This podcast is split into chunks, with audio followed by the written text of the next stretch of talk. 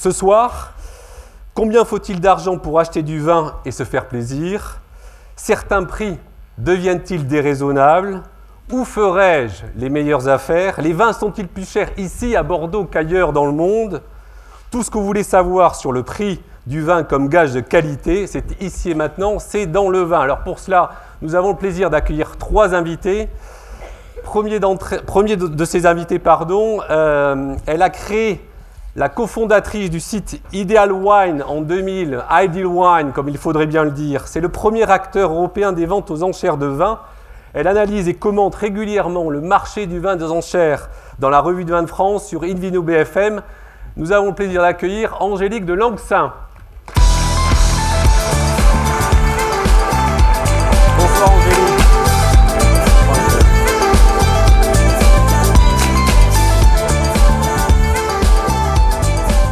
Notre deuxième invité était le chairman dirigeant des surgelés Picard et puis il a décidé de démissionner en 2000 pour devenir vigneron. Alors il consacre désormais sa vie à l'exploitation et à la vente de ses propriétés un peu partout en France. Il est propriétaire du Madamiel en Roussillon, il est propriétaire ici pas loin du château Jean-Fort à Saint-Émilion du château Oumoura, qui est un cru bourgeois en Médoc, et du domaine de Selleville en Bourgogne. Autrement dit, il a une vision assez large et panoramique de la réalité du vignoble français, Olivier Decel.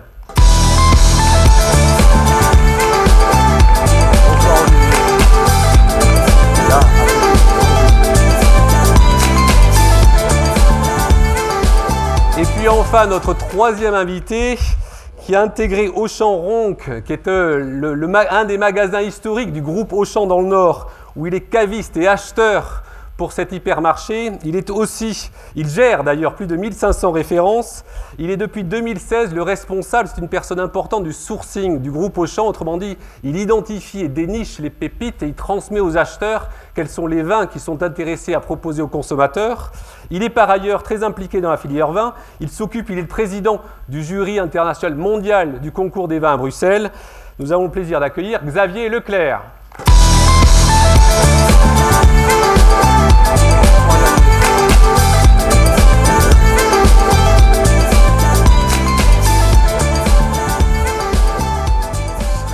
Bien, bonsoir à tous. Merci de nous, de nous rejoindre. On a un programme euh, très dense et chargé. On va l'attaquer assez directement. On va projeter en même temps, euh, en guise d'introduction, une définition sur le prix du vin. Voilà, qui doit s'afficher. Alors moi, je n'ai pas le retour. Le prix désigne la valeur d'un bien ou d'un service exprimé généralement en unité monétaire. Il s'agit de la compensation qu'un individu est disposé à débourser en contrepartie de la cession de ce bien. Et puis, une autre petite définition sur le vin. Le vin est un bien d'expérience. On va rentrer dans le vif du sujet directement. Je vais vous demander en quelques secondes quelques petites minutes de répondre tout simplement à la question qui nous est posée. Le prix du vin est-il un gage de qualité? Allez, on commence avec vous, Xavier Leclerc. Qu'est-ce que vous en pensez? Ah bah, Écoutez, c'est bien simple. La, la qualité du vin n'est pas forcément toujours en relation avec euh, le prix. Euh, il y a des régions différentes en France euh, et on va parler assez longuement ensemble. C'est vrai que le, le, prix du vin peut peut peut-être influencer certaines décisions, mais néanmoins, ce n'est pas un gage de qualité. Tous les vins donc chers ne sont pas forcément de qualité. Le point de vue du producteur, Olivier. Aujourd'hui, producteur, producteur sur quelques régions en France, et moi je vais dire clairement les choses. Pour moi, la qualité, ça a un prix. On ne peut pas faire de vin en dessous d'un certain prix, et euh, on est sur des enjeux importants, humains et environnementaux. Le vin, c'est la civilisation, et euh, on est sur un sujet important ce soir. Angélique? Moi, je, dirais que je pense que chacun ici a une idée en tête de la, du prix qu'il serait prêt à mettre pour euh, acquérir un bon vin, une belle, une belle bouteille.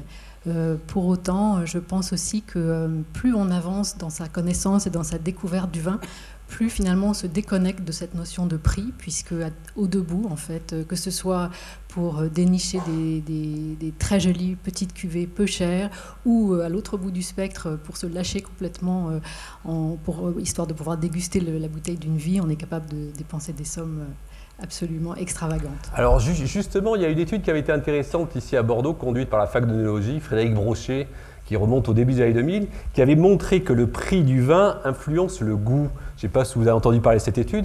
Qu'est-ce que vous en pensez? Vous, les consommateurs, sont euh, influencés par le prix du vin? Alors c'est clair que euh, c'est en fait quand je rejoins aussi, on se rejoint euh, assez régulièrement sur, sur l'idée de la qualité et du prix du vin. mais c'est vrai que le, prix influence quand même le, client. Hein, il se dit toujours si je prends un peu plus cher, il sera meilleur ne serait-ce que par le visuel.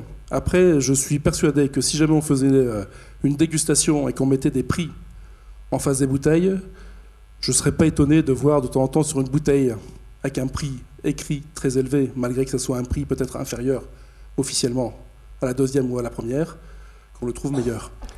Les, consommateurs qui, se, qui viennent euh, à Auchan ou dans ces canaux de distribution, euh, quels sont les segments de prix pour vous qui les proposez, qui sont j'allais dire, des seuils psychologiques? On parle souvent du seuil de 10 euros, moins de 10 euros, plus de 10 euros, moins de 5 euros. Quelles sont les, échelles de prix?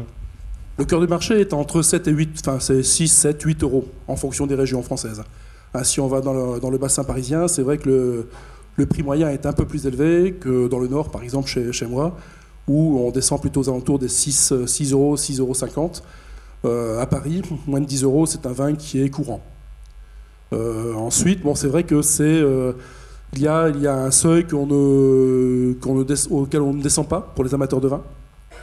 Qui est euh, qui est souvent aux alentours des 3,50, 4, 4 euros. Parce qu'on dit, on dit régulièrement que le prix d'achat moyen d'une bouteille de vin en France, j'ai lu ça, est aux alentours de 3 euros la bouteille. Donc on est encore en deçà de ce prix. Pour moi, on, est, on doit être au-dessus. alors c'est vrai que j'ai prêché pour ma paroisse. C'est vrai qu'on nous, on essaye d'actionner un système de conseil aussi en magasin où on applique en fait compte le, euh, le, fait que le, si le client est un peu plus éduqué, on saura le faire monter aussi au niveau de, de son prix d'achat. Olivier. Je pense qu'au niveau des prix, il faut quand même bien faire la différence entre ce que j'appelle le vin boisson, qui peut être, bon, ça pour mes parents, c'était des vins en bouteille plastique et les vins de vignerons, les vins qui sont quand même euh, des vins issus de terroirs, issus d'hommes et de femmes euh, qui travaillent toute l'année sur leur propriété. Et je pense que euh, la fourchette de prix qui donne, qui est le, prix d'un vin de vigneron, c'est entre 6 et 10 euros, c'est ça. On peut peut-être trouver des vins à 2,50 euros, mais j'ai toujours pas compris la martingale pour les produire. Angélique de Longsin, dans les ventes aux enchères, on trouve que des vins plutôt euh, chers, non? C'est rare de trouver aux enchères un vin bon marché. La gamme de prix est assez vaste. Hein. Elle démarre euh, autour de 10 euros, je dirais, et puis c'est sans limite. La bouteille la plus chère qu'on ait vendue cette année a dépassé les 13 000 euros. Donc euh, c'est vraiment sans limite. Il y a un seuil qui est quand même, je dirais, autour de 15 euros pour un premier, pour une première, première, premier achat, première découverte. Après, le prix moyen de la bouteille que les gens achètent chez nous, il, tourne autour de 70-80 euros. Alors, est-ce qu'il vous arrive, il y a une question euh, sensible, est-ce qu'il vous arrive parfois de trouver des vins chers de mauvaise qualité? On peut trouver des vins. Euh, le problème, c'est la définition sur la qualité. Je dirais qu'il faut, revenir au début. Un bon vin, c'est un vin exempt de défaut. Bon, ça, c'est ce que disaient courtiers quand ils achètent les lots. Euh, qu'est-ce que la qualité du vin? Pour moi, c'est un équilibre alcool, tanin et autres. Et puis après, il y a la perception gustative. Est-ce que l'on aime les vins euh, plutôt charpentés, plutôt alcooleux, qui ressemblent à Napa Valley? Est-ce qu'on aime plutôt la Bourgogne? Et je pense qu'il y a quand même un, positionnement de chacun euh, face à la qualité. Et je ne me permettrai pas de dire qu'un grand vin euh, cher n'est pas bon, je dirais qu'il ne me plaît pas. Par contre, je suis très heureux quand on en parlait tout à l'heure, euh, on dégustait les vins de Charlie Foucault, Clos Rougeard. À l'époque, on achetait des vins pour 10 euros euh, et on nous disait Ah mon Dieu, c'est un Saumur Champigny. Aujourd'hui, les gens se battent pour un Saumur Champigny parce que ce pauvre Charlie est décédé aujourd'hui. On va en reparler. Vous, Xavier Leclerc, vous, vous goûtez beaucoup de vins. Euh, justement à des fins de pouvoir les proposer aux consommateurs dans vos hypermarchés. Est-ce que quand vous les goûtez, vous les assimilez, forcément à, une, idée du prix auquel ils doivent être vendus moi, je travaille de la façon suivante, c'est que je ne demande jamais le prix au début. Comme ça, je n'ai pas d'a priori. Au moins, je suis sûr de ne pas en avoir. Et euh, ensuite, je les classe par, euh, par niveau d'intérêt pour mes clients. Parce que pour moi, l'histoire d'un bon vin, on en revient à peu près à la même chose, hein, C'est un bon vin, c'est ce que l'on aime. C'est le vin que l'on aime. C'est pas le vin que j'aime moi, Xavier Leclerc, c'est le vin que le client qui est au bout de la chaîne va aimer. Ça, c'est déjà un bon vin. Ensuite, j'ai un profond respect pour, euh, pour les vignerons, parce que moi, je suis issu de la terre. Mhm. J'ai un grand-père qui était, qui était agriculteur dans le Nord, donc euh, voilà, et j'en ai un autre qui était constructeur de tracteurs, donc euh, j'ai baigné dedans. Et j'ai un profond respect pour ces, ces, gens qui travaillent la terre. Donc c'est pour ça que je, je, je, regarde toujours la qualité des vins. Donc on parle d'équilibre, pour moi c'est le premier critère. Et ensuite, bon, si c'est si c'est un prix qui est intéressant pour moi le vendre par rapport à mon marché, par rapport à mes clients, je dis ok, Banco, on peut prendre. Mais par exemple, ça vous arriverait, ou ça vous arrive, de ne pas aimer un vin et de dire on va le prendre parce que je pense qu'il a un intérêt ou qu'il peut plaire aux consommateurs Oui, mais il faut qu'il soit bien fait. Il faut qu'il soit bien fait. Voilà, je peux, je peux ne pas aimer le vin, c'est-à-dire ne pas pouvoir, enfin, ne pas vouloir l'acheter pour moi. Par contre, l'acheter pour le, magasin et dire ok, mais ça, j'ai des clients qui adorent ce type de vin-là. On va revenir sur vos canaux de distribution. Une dernière question par rapport à cela. L'offre de vin pour le consommateur est très variable selon la région d'implantation des différents hypermarchés? Bien sûr. On a chacun notre goût. Hein. C'est, euh, le nord est très bordelais. En Bourgogne, on va vendre vachement plus de Bourgogne, de Beaujolais, euh, du Rhône, etc. Même s'il y a des Bordelais qui se vendent très bien là-bas. Euh, à Bordeaux, on a une histoire aussi avec la Bourgogne. Donc la Bourgogne fonctionne très bien aussi à Bordeaux. On, a, on est aussi très, euh, très enclavé, comme euh, si on prend ici le Pessac-Léognan par exemple, c'est une appellation qui est, qui est impressionnante ici à Bordeaux, parce que bon, c'est le premier vignoble qui est autour. Les gens boivent beaucoup de Pessac-Léognan. Chez nous, dans le Nord, beaucoup moins. Alors, deuxième thème, on va y venir. Évidemment, le prix d'un vin, c'est aussi le reflet du travail qu'on doit fournir pour pouvoir le produire. Qu'est-ce qui fait le prix d'un vin aujourd'hui dans l'offre? Il on va commencer par le commencement, bien entendu, le travail de la terre, le travail du producteur. Olivier de Seine. Donc là, évidemment, le prix d'un vin, c'est d'abord euh, la culture, c'est ce qu'on va mettre en œuvre pour produire le vin. C'est le choix du propriétaire et sans vouloir être trop long, j'ai quelques domaines. Et quand je reprends le Massamiel, euh, on se retrouve sur un vignoble à 20 hecto-hectares. On veut être en bio, on est sur des vieux grenages. On ne sait pas ce que c'est du tout que les machines, puisque c'est des vignobles qui ont été plantés pour la majorité il y a plus de 50 ans. Et donc, on a un prix qui s'impose à nous. Et c'est là où on va voir nos amis de la distribution. On leur dit si vous voulez pas que le Massamiel meure, eh bien, écoutez, il faut minimum nous acheter nos vins 5 euros la bouteille. Il faut acheter les belles bouteilles 20 euros. C'est que si la distribution n'est pas capable de comprendre que pour certains produits de qualité, il faut payer le travail des hommes et l'absence de pesticides, nos vignobles vont disparaître. Alors pour le Massamiel, on a eu l'appui euh, de toute la distribution. J'ai un échec dans ma carrière qui est Fronsac, où j'avais un magnifique domaine sur la croûte calcaire de Fronsac au-dessus de Saint-Michel de Fronsac. Et ça fait depuis 2001 que je perds de l'argent parce que je veux faire ce que j'aime faire dans la viticulture et je n'arrive pas à valoriser le produit. On va revenir, Olivier. Juste un mot sur Massamiel. C'est un vin qui a toujours été euh, choyé, euh, euh, regardé avec attention et intérêt par les distributeurs. Comment ça, comment ça se fait ça que Mais Parce que c'est pas compliqué. Je pense que si on posait la question à toutes ces personnes qui sont là, citez-moi trois Maury, peu sauront répondre. Et quand on parle de Maury, tout le monde parle de Massamiel. On en a discuté juste avant. Je pense que 9 personnes sur 10 pensent en premier au Massamiel. Donc c'est plus facile d'exister dans une appellation avec une offre moins importante et donc de pouvoir proposer des prix relativement élevés que d'exister dans l'appellation où il y a une offre très abondante. Eh bien ça, c'est l'histoire de l'offre et, la demande. Il vaut mieux être euh. leader chez les petits que le dernier d'une grande appellation. Voilà. Vous, Olivier, Masse Amiel, c'est plus facile à vendre que vos autres domaines? Alors, Massamiel, la problématique, euh, c'est pas plus facile à vendre, mais c'est facile à vendre. Euh, la problématique était claire sur la production, il n'y avait pas de choix. Je voudrais juste revenir sur deux autres domaines bordelais, Jeanfort et Aumorac.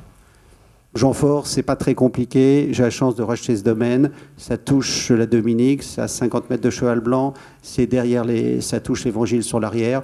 Quand je décide de reprendre, ben, je décide quoi? De tout faire bien sûr à la main, euh, les vendanges, les effeuillages et tout ce qui va bien d'engager du personnel.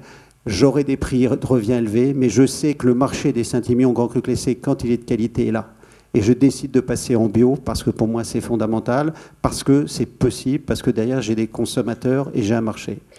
J'ai une très belle propriété que m'a conseillé d'acheter quand je suis arrivé à Bordeaux dans les années 97. C'est Jacques Boisseneau, qui est pour moi l'homme aussi qui m'a fait acheter Jean Fort, un des grands de Bordeaux. Et au Morac, c'est une très belle croupe de grave, mais je suis désolé, j'ai été obligé de faire marcher que des machines pour effeuiller, que des machines pour vendanger, que des machines pour trier le raisin, parce que si je veux vendre un cru bourgeois du Médoc, j'ai un prix imposé par le marché. Et je ne suis toujours pas passé en bio à Morac, ce qui me pose un problème, parce que je ne peux pas aller plus loin, je ne peux pas faire aussi bien que ce que je fais ailleurs, parce que le prix de marché m'impose un prix de revient. Euh, alors, à, des nuances près, j'imagine, vous avez parlé de rendement tout à l'heure, est-ce que le coût de revient, enfin des nuances, c'est pas des nuances, le coût de revient de vos, de vos bouteilles, de vos vins, sont très différents d'une région à l'autre? Alors, euh, et par conséquent, les marges que vous pouvez faire Bien sûr, euh, à la marge, c'est encore autre chose. Ça dépend au prix auquel euh, Xavier va me l'acheter. Mais comme il est très généreux ce soir, je pense que ça va le faire. Mais je sais que je suis capable de, de, produire des bouteilles entre 12 et 15 euros de prix de revient sur Jean Fort et de les revaloriser derrière. Je sais que c'est absolument impossible à Omorac et qu'il faut que j'arrive à des prix beaucoup plus raisonnables. Il y a un autre dossier qui est intéressant, c'est la Bourgogne.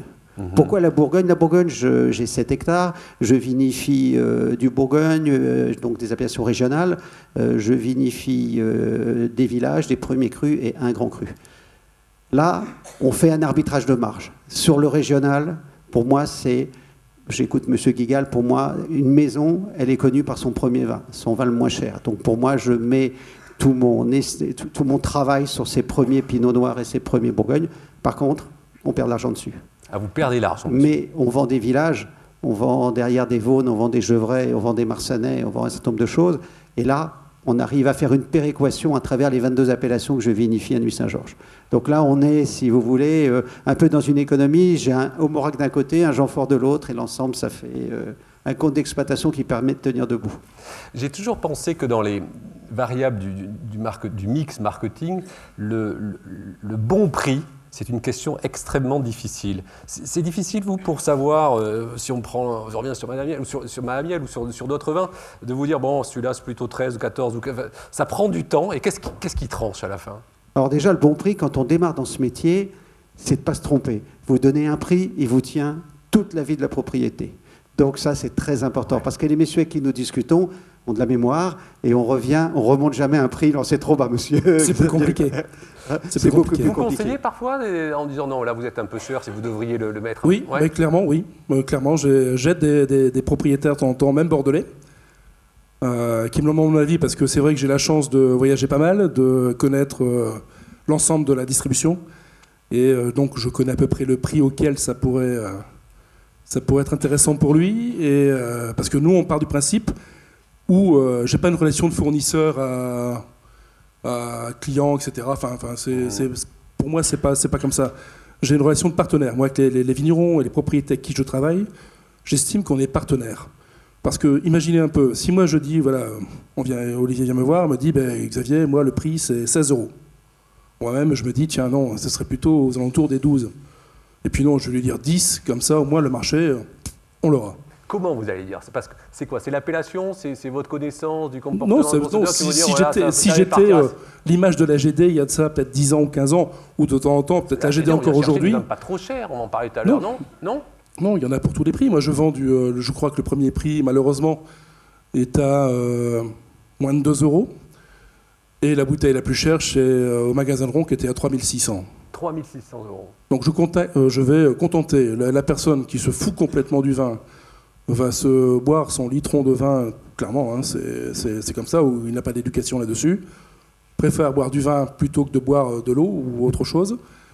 Mais euh, voilà, il va acheter son vin à 1,80€, 1,80€, 1,90€, euh, etc. Et puis par contre, l'amateur euh, éclairé peut venir et se dire, ben voilà, je veux du, du, vin de chez Charlie Foucault, je veux du vin, je veux du Jean Fort, je veux voilà, quelqu'un qui, qui s'intéresse au vin, va, doit pouvoir aussi venir chez nous pour pouvoir acheter ce style de, bouteille. Il a envie de se faire plaisir. Moi, mes clients, euh, je, vais du, euh, du quelqu'un qui gagne pas du tout sa vie. Euh, on va même aller beaucoup plus loin. quelqu'un qui vit dans la rue, qui a récolté ses 5 euros à un feu rouge, qui vient acheter sa bouteille, que quelqu'un qui habite dans une maison à 4 millions d'euros et qui vient et qui achète des bouteilles à 3 000 euros parce que ça lui fait plaisir. Tout type de client. On va revenir après sur le circuit de distribution. Angélique de Langsan, dans le vente aux enchères, euh, est-ce que vous savez à l'avance, quand, vous quand vous regardez les catalogues des maisons de vente, qui les publient avant la vente, évidemment, pour promouvoir leur vente, euh, vous arrivez à identifier ainsi, en fonction de la notoriété, en fonction du millésime, des choses qui évidemment vont partir très, très haut, très cher? On a, euh, on a nous-mêmes établi une cote des vins a, en, démarrant Ideal Wine hein, euh, en 2000, qui, qui, reprend tous ces résultats de vente aux enchères et qui permet de donner un prix à une bouteille que vous ressortez de votre cave ou, que vous allez voir dans un, dans, un, catalogue. Donc on a une connaissance de ces prix. Maintenant, c'est vrai qu'il y, y, a des surprises, il y a des régions qui émergent, il y a, il y a une demande qui se mondialise pour un certain nombre de, de régions, d'appellations. Vous parliez de la Bourgogne, c'est une région dont les prix se sont littéralement envolés en raison de la rareté des vins. Après, on a aussi euh, des phénomènes de buzz euh, euh, absolument incroyables. Effectivement, on a parlé, on a cité plusieurs fois le Clos Rougeard de Charlie Foucault. En ce moment, c'est vraiment le vin qui est le plus demandé, que ce soit en Asie, aux États-Unis ou en Europe ou même en France, avec des gens qui veulent une fois dans leur vie avoir goûté ce, ce vin. Donc oui, ceux-là, on les, on les repère. Après, il y a aussi la rareté qui se crée avec le temps, puisque le marché des enchères, c'est un marché de, de, de biens d'occasion. Donc on a des vins parfois anciens, extrêmement rares. On a des millésimes qu'on n'a parfois jamais vus, sur de vieux champagnes, par exemple, en ce moment, qui sont en train de s'envoler littéralement.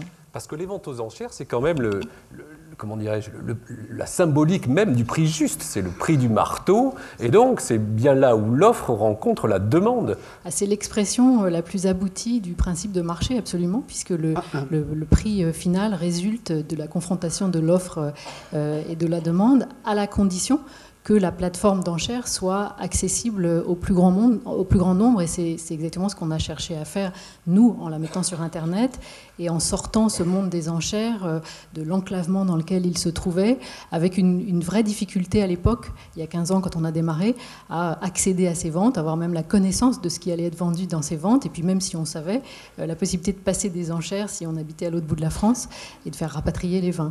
Donc on a créé cette plateforme Internet qui aujourd'hui est accessible dans le monde entier, et c'est ça qui permet l'établissement d'un prix euh, qui résulte de la confrontation de cette offre avec une demande aujourd'hui mondiale. Olivier Decel, vous achetez enchères, des vins Ça vous arrive? Ça m'arrive assez rarement. J'achète souvent le, des vins de vignerons et moi, en fait, très honnêtement, j'achète jamais de vin. J'échange toujours du vin pratiquement. Bien sûr. Donc euh, c'est assez simple. Mais juste pour revenir, euh, les enchères, ça reste quand même la photographie à un instant T. Ça ne veut pas dire que dans 10 ans, ça sera ces mêmes enchères. C'est comme dans l'art. Euh, il y a aujourd'hui des peintres chinois, les gens se sont battus il y a 5 ans. Aujourd'hui, vous pouvez les donner, ça vaut zéro. Pour terminer sur euh, Clos Rougeard, euh, bah, les vins de mon ami euh, Thierry Germain à la marginale, bah, précipitez-vous pour les acheter parce que c'est du, c'est du Clos Rougeard. Donc, je veux dire par là, c'est qu'il y a, heureusement, pour les amateurs, toujours plein de découvertes, plein de choses. et c'est ça qui est fantastique dans le monde du vin. C'est tout le mérite d'ailleurs de ces domaines dont les prix flambent, c'est de, de jouer le rôle de phare euh, qui va éclairer euh, sur, sur une appellation. C'est vrai que Saumur-Champigny, personne n'aurait imaginé euh, mettre des sommes pareilles, ne serait-ce qu'il y a quelques années. Donc aujourd'hui, ça incite effectivement les gens à aller regarder le domaine des Roches-Neuves, le domaine du Collier. Enfin, il y, a, un certain nombre de, de, de domaines dans le sillage de celui-là qui méritent vraiment d'être regardés. Ça nous amène tout naturellement vers la nouvelle partie de ce débat. Troisième, pourquoi certains vins sont-ils si chers? Ensuite, et pour cela, j'ai le plaisir d'inviter pardon, et de demander à Jérôme Baudouin de la Revue de Vin de France de nous rejoindre. Jérôme, sous vos applaudissements.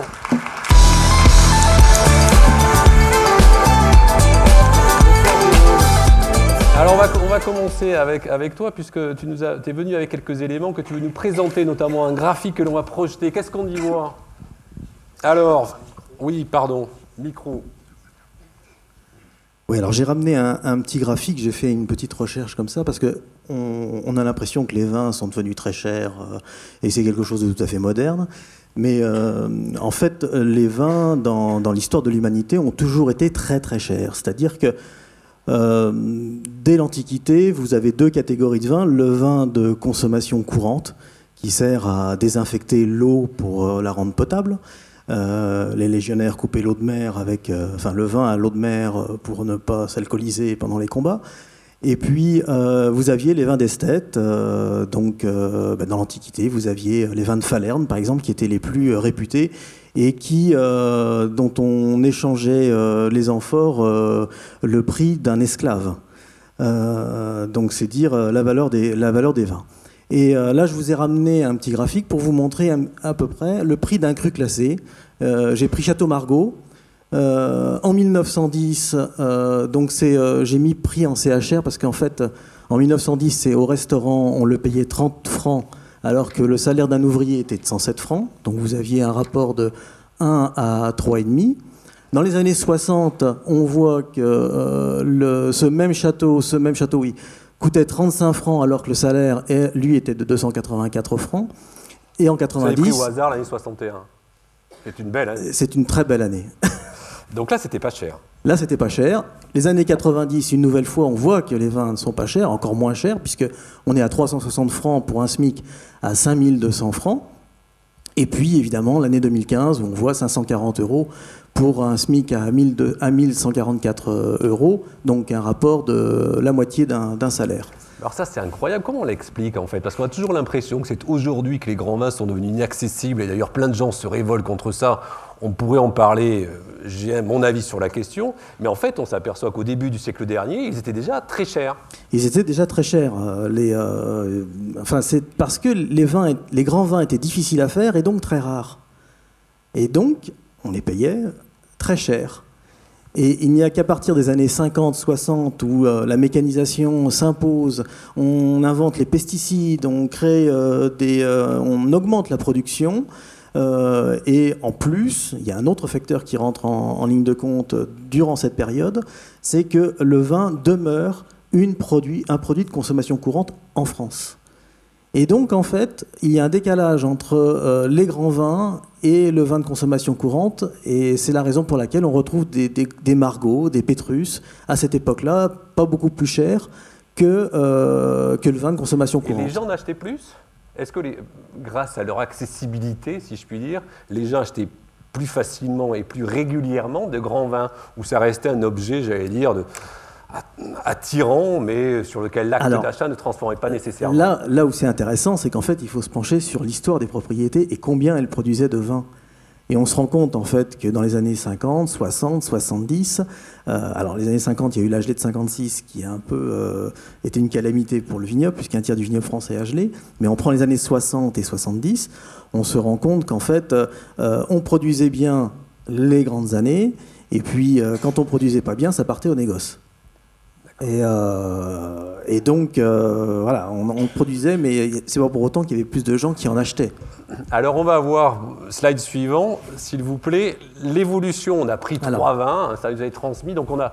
Alors, on voit, oui, malheureusement, c'est noir sur noir, donc vous ne pouvez pas voir le détail. Mais enfin, vous avez l'évolution sur les 20 euh, ou 25 dernières années de trois vins bordelais. Voilà, c'est 1995-2015. Exactement. Et vous voyez donc trois crus classés, hein, euh, trois châteaux euh, bien connus, donc Margot, on retrouve toujours ce graphique, Angélus, et on voit le domaine de Chevalier. Alors, en, fait, pour, pour simplifier, en fait, les, les premiers de Bordeaux, type Margot, Latour, Lafitte, Mouton, euh, jouait fortement sur euh, l'effet millésime. Donc quand il y avait un grand millésime, les prix s'envolaient. Donc euh, ça ne se voit pas beaucoup dans les années 90, c'est assez peu variable, mais on voit la première pointe en 2000 qui est ici. en 2005, alors attendez, parce que c'est vrai qu'il n'y a pas les années, c'est très compliqué. 2000, 2005, et puis après 2010 et 2015. Et vous voyez les, euh, les évolutions. Euh, vous voyez que l'effet millésime est très fort. Et puis vous avez un Angélus qui, lui, veut tenter de faire la même chose, mais il le fait sur les années 2000 simplement. Et puis le domaine de Chevalier qui appartient à la famille Olivier, mhm. euh, eux considèrent qu'un vin doit avoir un prix à peu près constant. Ils jouent très très peu. Voilà, la famille Bernard, mhm. c'est Olivier, Olivier Bernard, la, un prix à peu près constant euh, d'un millésime à l'autre. Et vous voyez que le vin ne décolle pas euh, et reste très abordable. Mais quand même, ça reste donc des prix très élevés. Xavier Leclerc, ces prix parfois astronomiques sont-ils justifiés selon vous? sont-ils justifiés? Ce n'est pas à moi de, le dire. Bon, je, ne connais pas leur coût de production complet. Olivier saurait me répondre peut-être mieux, saurait répondre à la question mieux que moi. Moi, je ne suis pas producteur. Par contre, c'est vrai qu'il y a une offre et une demande qui est telle qu'aujourd'hui, les prix, de toute façon, sont, sont on va dire, flexibles. Quand on a des années comme 2009, euh, qui a été vraiment euh, très, très marqué, euh, les prix se sont envolés. 2010, on a voulu confirmer.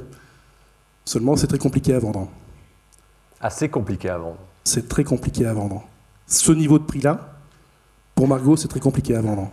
Par contre, des propriétés comme Jean Fort, que moi je goûte tous les ans depuis, depuis, depuis un moment, je, ce sont des vins qui sont très intéressants à ce niveau-là. Parce qu'on n'est pas non plus dans des prix stratosphériques. Quoi. Néanmoins, on est sur un millésime qui est porteur. On voit 2010, 2009. moi, c'est des vins que j'avais très très bien notés. Et euh, pourquoi pas quoi. Enfin, c'est euh, on peut, on peut les vendre. Olivier de Selle, qu'est-ce que vous en pensez? Que vous, Jean vous n'êtes pas très loin de, l'un d'entre eux, Chevalois, quelques encablures, et vous n'êtes pas du tout au même niveau de prix. Non, non, non, on n'est pas au, même niveau de prix que Cheval Blanc. Après, bon, certains achètent à Londres pour euh, du Jean-Fort en disant euh, ça va monter et il faut acheter du Jean-Fort. Moi, je préfère qu'on achète du Jean-Fort parce que c'est un bon rapport qualité-prix et surtout c'est un bon vin et que c'est à base de Cabernet. Euh, la spéculation, ça sera pour mes enfants. Moi, j'en ai. Ça m'intéresse pas. Juste la remarque que je voulais faire sur le prix. Euh, c'est vrai qu'aujourd'hui, les amateurs de vin sont mondiaux et donc ces propriétés qui sont finalement petites, euh, aujourd'hui, que ce soit en Asie, que ce soit en Russie, boire une bouteille ou boire une étiquette, c'est un phénomène social. C'est ce de dire européen. Donc il y a une première chose. La deuxième chose, c'est que c'est étonnant, moi qui suis en Bourgogne, qui suis dans les autres vignobles, de voir comme l'effet millésime existe surtout à Bordeaux. Parce que l'effet millésime, c'est quoi? C'est des millésimes chauds, c'est des millésimes riches en alcool et c'est avec du tanin. Quand vous parlez avec Rayas, il vous dit c'est quoi un millésime? Mais il dit c'est millésime de l'année. Et pour moi, un 2008, c'est grand. Un 2013, c'est très grand quand c'est bien fait. Et euh, cette notion de millésime en Bourgogne, euh, elle nous fait un peu sourire parce qu'on dit, mais tous les ans, les grands vignerons, ce qui est bien chez Roumier, c'est que tous les ans, son vin ressemble à son millésime et à son terroir. Et c'est un peu ça que je critiquerais juste, pas, pas le prix, mais le fait qu'on est capable de pas acheter des vins de 2008 ou de 2012 qui sont très bien faits, parce que euh, un critique américain a dit ça c'est bon, ça c'est pas bon. Pour moi, il n'y a que le vignoble bordelais et le vignoble de Châteauneuf qui est comme ça sur la spéculation de certains millésimes que je dirais entre guillemets chauds. Ah, vous avez lâché le mot spéculation. Angélique Langsin, vous n'aimez pas qu'on parle de, de spéculation lorsqu'on parle de vin? Je trouve que, enfin, je suis ici du monde boursier, donc euh, c'est vrai que, et que ça n'existe pas en bourse. C'est un terme que, que déjà je n'aimais pas à l'époque parce que je, je, voulais voir le verre à moitié plein et voir l'intérêt euh, pour des entreprises de venir euh, trouver des financements à la bourse plutôt que de regarder uniquement les spéculateurs. Dans le vin, je trouve qu'il n'y a, pas, de honte à vouloir bien acheter dans une perspective de valoriser sa cave pour le cas où les accidents de la vie feraient qu'à un moment on aurait besoin de, dégager quelques moyens pour les vins qu'on n'aurait pas bu ou, si nos les goûts ont évolué et qu'on a envie de faire tourner sa cave, euh, voilà, il n'y a pas de honte, je trouve, à vouloir bien gérer et acheter des domaines dont on imagine que la valorisation sera bonne. Pour autant, je pense qu'on ne peut pas faire du placement vin, si c'est tout ce qui touche autour du placement euh, dont vous voulez que je, vous parle. Euh, je pense qu'on ne peut pas faire ça si on n'est pas un minimum intéressé, même passionné par le vin. C'est vraiment pas un placement de néophyte. Ah oui, d'accord. Donc en fait, pour fonder l'idée qu'on puisse le faire qu'à des fins spéculatives et qu'on se dérince complètement de, ah, du ça produit, me une énorme erreur. intrinsèquement. Ah Juste un mot, je voudrais avoir votre opinion parce que dans ce débat sur lequel parfois on s'élève souvent des prix exorbitants qui sont offerts, enfin proposés par la propriété, euh, et des critiques qui sont faites à cet égard, notamment sur le fait qu'ils sont rendus inaccessibles aux consommateurs moyens. Euh, finalement, euh, moi, la réaction que j'ai souvent, c'est de me dire bah oui, mais ce sont quand même des chefs d'entreprise avant tout. S'ils rencontrent une demande pour un, prix supposé, je ne vois pas pourquoi les, producteurs et propriétaires devraient s'en interdire. Finalement, vous avez une maison, et le on vous propose 400 000, vous n'allez pas dire non, non, je la vends 100 000 parce que je ne veux pas participer aux effets spéculatifs. Alors, Excuse-moi. Ah, Jérôme, si vous n'êtes pas d'accord. Il y a, aujourd'hui, on, on crie beaucoup, euh, un peu de Bordeaux bashing sur ceux qui ont réussi, ceux qui vendent des vins chers. Moi, j'ai la chance d'avoir des propriétés dans des endroits pauvres où il n'y a pas de, gens qui, éclairent la- le marché et qui font de la lumière. Alors moi, vivre à côté de Cheval Blanc euh, qui vend ses vins très chers, eh ben, je préfère ça que être au Massamiel et être le seul porte-drapeau d'une appellation. Donc je pense que dans une, rue, commerçante, il faut des magasins qui réussissent, qui fonctionnent et ça attire du monde. Donc que l'appellation Saint-Émilion euh, ait quatre premiers A, moi ça ne me gêne pas. Principal, c'est que euh, on parle de Saint-Émilion, que les consommateurs sont intéressés par Saint-Émilion. Donc, donc voilà, c'est, je crois que même si je ne bois pas ces vins très chers, euh, je pense qu'ils sont nécessaires aussi à l'éclairage euh, de la région. Ils Xavier font, partie Leclerc. du, ils font partie du marché. Surtout, hein, on sait qu'il y a un marché de toute façon pour ces vins-là. Bon, maintenant, c'est vrai que ça ne se vend plus aussi bien que sur le millésime 2009 où on était dans l'envolée au niveau de l'Asie, etc. Néanmoins, ça se vend encore. Jérôme Baudouin, vous exprimez, un- je vous sens exprimer un désaccord avec mon point. Oui, parce qu'il y a, il y a- y en fait, il y a deux points de vue en fait. Euh, Il y a le, la valeur, le, le- le phare qui éclaire l'appellation, c'est-à-dire qu'effectivement un cheval blanc, un ozone euh, font du bien à l'appellation, et ça c'est indéniable. Et puis à l'autre bout de la, de la chaîne, il y a les consommateurs euh, qui ont été ou qui sont des consommateurs, des, des amateurs de vin, et qui voient filer ces bouteilles non pas pour être bues, mais pour être conservées dans des caves, juste à des fins financières. Oui. Et là, ça devient gênant. C'est-à-dire, est-ce qu'un vin doit être bu, pissé, euh, goûté, euh, apprécié, ou euh, simplement être l'équivalent d'un lingot qu'on dépose dans un coffre-fort? Là, c'est toute la Là, question. ça rejoint le- moi, le- ça, me, ça me gêne.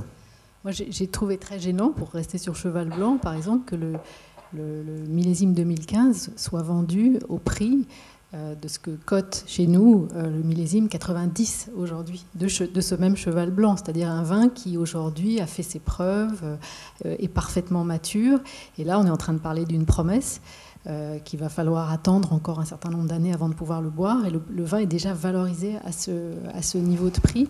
Je, ce que moi, ce qui m'inquiète derrière ça, c'est l'idée qu'effectivement ce vin soit surtout euh, mis dans des, dans des caves à but de, de- de- de placement et in fine que ça, que ça finisse par détourner complètement le regard de toute une catégorie d'amateurs qui se disent bon, ben, cette appellation elle n'est pas pour moi. Donc euh, voir cette région. Non, mais ils iront chez le voisin, il y a 150 mètres à faire pour la Jean-Fort, donc c'est pas très grave. Puis la meilleure vue de Cheval Blanc, c'est quand on est sur l'allée Jean-Fort.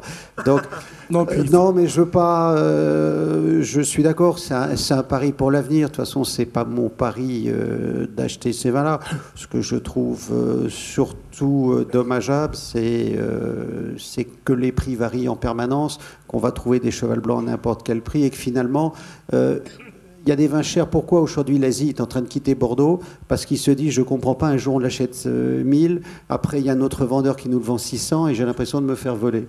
Euh, quand on achète une bouteille de Bourgogne, je peux vous dire que tout le monde vend le même prix. hein. Alors, et qu'on a l'impression de progresser. Sur l'Asie, il ne faut pas oublier une chose. Il y a beaucoup de faux. c'est qu'il y a, bon, déjà, il y a énormément de faux. Mais euh, il y a énormément de faux parce qu'il y a une spéculation qui s'était faite sur les, sur les grands. Et puis l'Asie n'achetait pas en primeur avant. Ils achetaient en livrable. L'Asie achetait du Lafitte. Chine- Euh, la Chine achetait du Lafitte Ils n'achetaient pas du vin, ils achetaient de la monnaie pour Carruade. soudoyer. Il faut bien savoir à quoi sert une bouteille de vin en Chine avant le nouveau président. Ça servait, c'était une monnaie de troc pour obtenir des avantages. Donc du coup, euh, voilà, ça a été euh, comme le Bitcoin. C'est bon, ça, ils ne les buvaient pas. Est-ce qu'on ne fait pas, pardon de, vous interrompre là-dessus, est-ce qu'on ne fait pas parfois de façon un peu excessive un, procès aux vins de Bordeaux qui sont réputés chers? Il y en a qui le sont certainement, mais enfin, euh, Marie, euh, voyageant, de voir et de rencontrer des vins extrêmement chers à l'étranger, je veux dire, c'est c'est pas euh, une espèce de- de- de- de- d'exclusivité bordelaise, les vins Euh, chers. Pas pour vous le dire, c'est pas vendu assez cher. Alors, Xavier Leclerc, les États-Unis, par exemple, aux États-Unis, le vin est très cher. le vin, de toute façon, par principe C'est aux le marché, États-Unis, le plus gros marché en forte croissance, et les vins sont très chers. bon, tout à l'heure, on parlait de la Napa Valley. Hein, si on va chez Screaming Eagle, chez euh, Arlan Estate et compagnie, j'ai eu la chance de, de déjeuner avec Bill Arlan qui expliquait son vin, de toute façon, par défaut, il le mettait cher au départ. Donc il n'a pas de problème, en fait, compte, de devoir descendre le prix. Déjà, il y a une demande énorme parce que le produit est très bon, le vin est excellent. Je l'ai goûté plusieurs fois et franchement, je me régale. Néanmoins, euh, bon, c'est 300 dollars, 400 dollars minimal. Et de toute façon, quand il y a une propriété qui se crée là-bas, le prix minimum est déjà de 300 dollars. Ah oui, c'est énorme. Mais les surfaces sont, quand on va dans un appât, sont quand même pas si énormes que ça. Le vin est travaillé pour un type de clientèle. Et le nombre d'habitants aux États-Unis est quand même nettement plus important que le nombre d'habitants en France. hein. Oui. Les achats se font essentiellement aux États-Unis. On n'en vend quasiment pas en France. Tout se fait là-bas. Donc en fait, tout le marché est assez clos. Et en France, on parle de Bordeaux, on dit voilà, le Bordeaux est cher. Mais non, le Bordeaux n'est pas cher. Moi, j'ai un, un producteur qui s'appelle Pascal Méli, dans les Côtes de Bourg. C'est le premier producteur qui est venu dans le magasin de Ronc. C'était en 97, donc ça fait 20 ans bientôt. Et je le vendais 39 francs 95. Pour un Côte de Bourg, à l'époque, c'était cher. Aujourd'hui, je le vends 7 euros. Donc l'augmentation de prix, c'est pas terrible. Quasiment la même chose. Et pourtant, ça peut paraître cher compte tenu des prix qu'on voit aujourd'hui en Côte de Bourg. Néanmoins, c'est un joli vin. C'est le prix lequel, auquel lui, lui, il est content de le vendre. C'est le prix auquel il le vend la propriété. Et je respecte ce prix-là. Jérôme Baudouin, euh, les vins français, les vins de Bordeaux sont plutôt plus chers qu'ailleurs? Alors, si on exclut les 50 marques les plus prestigieuses, euh, les vins de Bordeaux sont parmi les moins chers de France. Et ça, il faut en prendre, euh, en, être conscient. C'est-à-dire qu'on a des Bordeaux à 2,50 €, 3 euros, 4 euros. Vous allez en Bourgogne, vous n'avez aucun Bourgogne à, à 4 ou 5 euros. En Côte-du-Rhône, aujourd'hui, on n'a plus un Côte-du-Rhône à moins de 6-7 euros. 2,50 euros, 3 euros. Alors, vous disiez tout à l'heure que le prix moyen pour un consommateur français, c'était 3 euros et quelques la bouteille. Mais est-ce qu'il n'y a pas inversement un prix en deçà duquel il est anormal, indécent, finalement, de vendre du vin? On, de plus on entend de plus en plus de voix s'exprimer sur le, sujet. Euh, Je voudrais quand même préciser une chose parce qu'effectivement, on dit 3 euros. Euh, mais ce que j'aimerais savoir, je vous pose la question, c'est est-ce que dans cette moyenne de prix, on intègre, parce qu'il y a les, les bibes, euh, les vins de table, Oui. est-ce qu'on intègre aussi les rosés pamplemousse euh, tous ces vins euh, qui sont vraiment des, des- des vins d'entrée de gamme qu'on trouve à 1 euro, 1,50 euro. Alors évidemment, c'est des volumes, mais ça fait baisser considérablement euh, le prix moyen du vin acheté en France en GD. Quand on regarde euh, par contre euh, au moment des foires au vin, on voit bien que le prix moyen il est de 7, 8 euros la bouteille, on n'est pas du tout à 3 euros.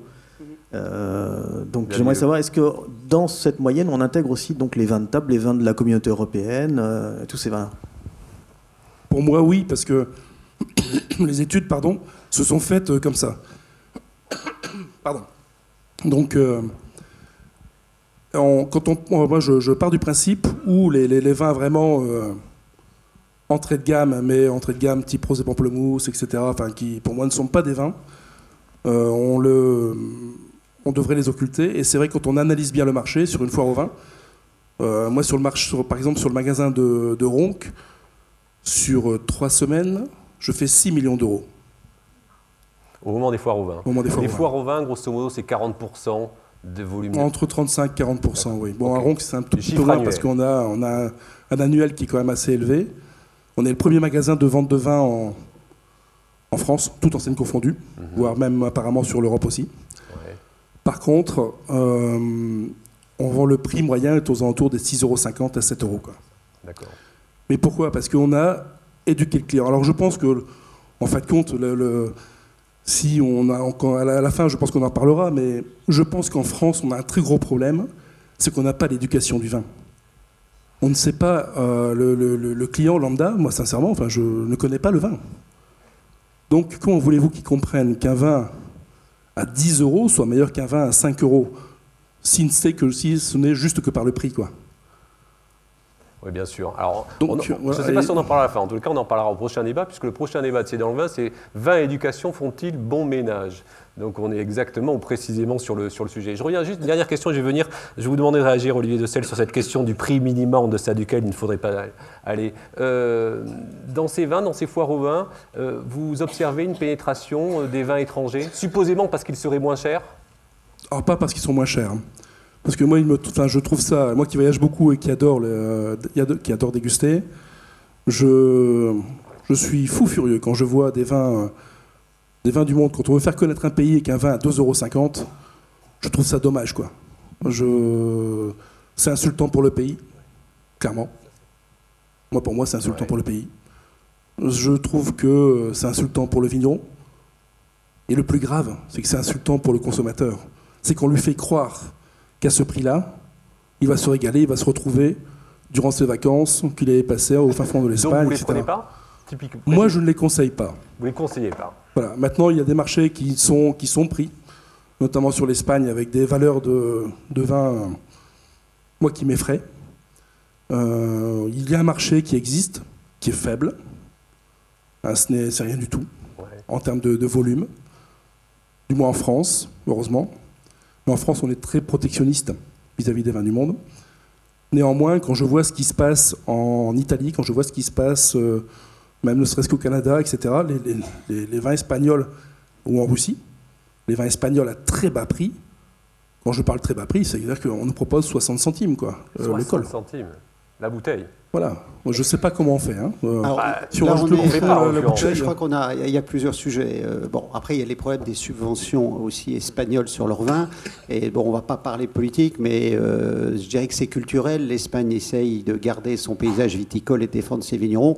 Nous, on est plutôt considérés comme des vendeurs de cannabis euh, par l'État français. Bon, euh, on nous file des taxes, on, nous, on est obligé d'acheter 5 On comptables en tous parlera, les on a un débat là-dessus en remplir avril les vins et Donc présidentiels. aujourd'hui, je pense que dans le prix des vins, nous, on a au moins un euro d'administratif dû à tout ce qu'on nous pond euh, au niveau des contraintes. Euh, J'ai commencé, j'ai pas de comptable, maintenant j'ai quelqu'un qui fait que ça pratiquement. Donc euh, pendant que les autres aident leurs vignerons.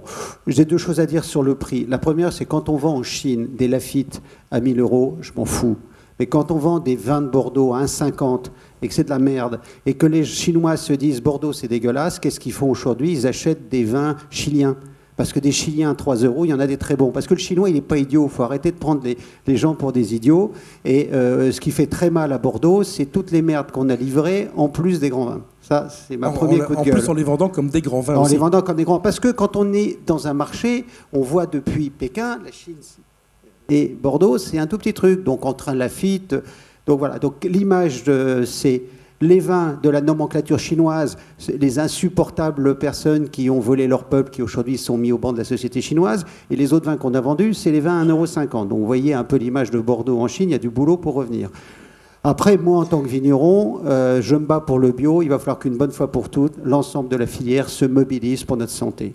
C'est pas possible d'accepter des 20,50 euros parce que c'est pas possible de continuer à faire travailler la vigne d'une certaine façon. C'est le point noir de l'agriculture française. C'est là où il y a le plus de pesticides. C'est là où il y a le plus de problèmes. On va attendre quoi? Je me suis battu dans un ancien métier contre la matite Creuset-Jacob et contre la vache Paul pendant 10 ans.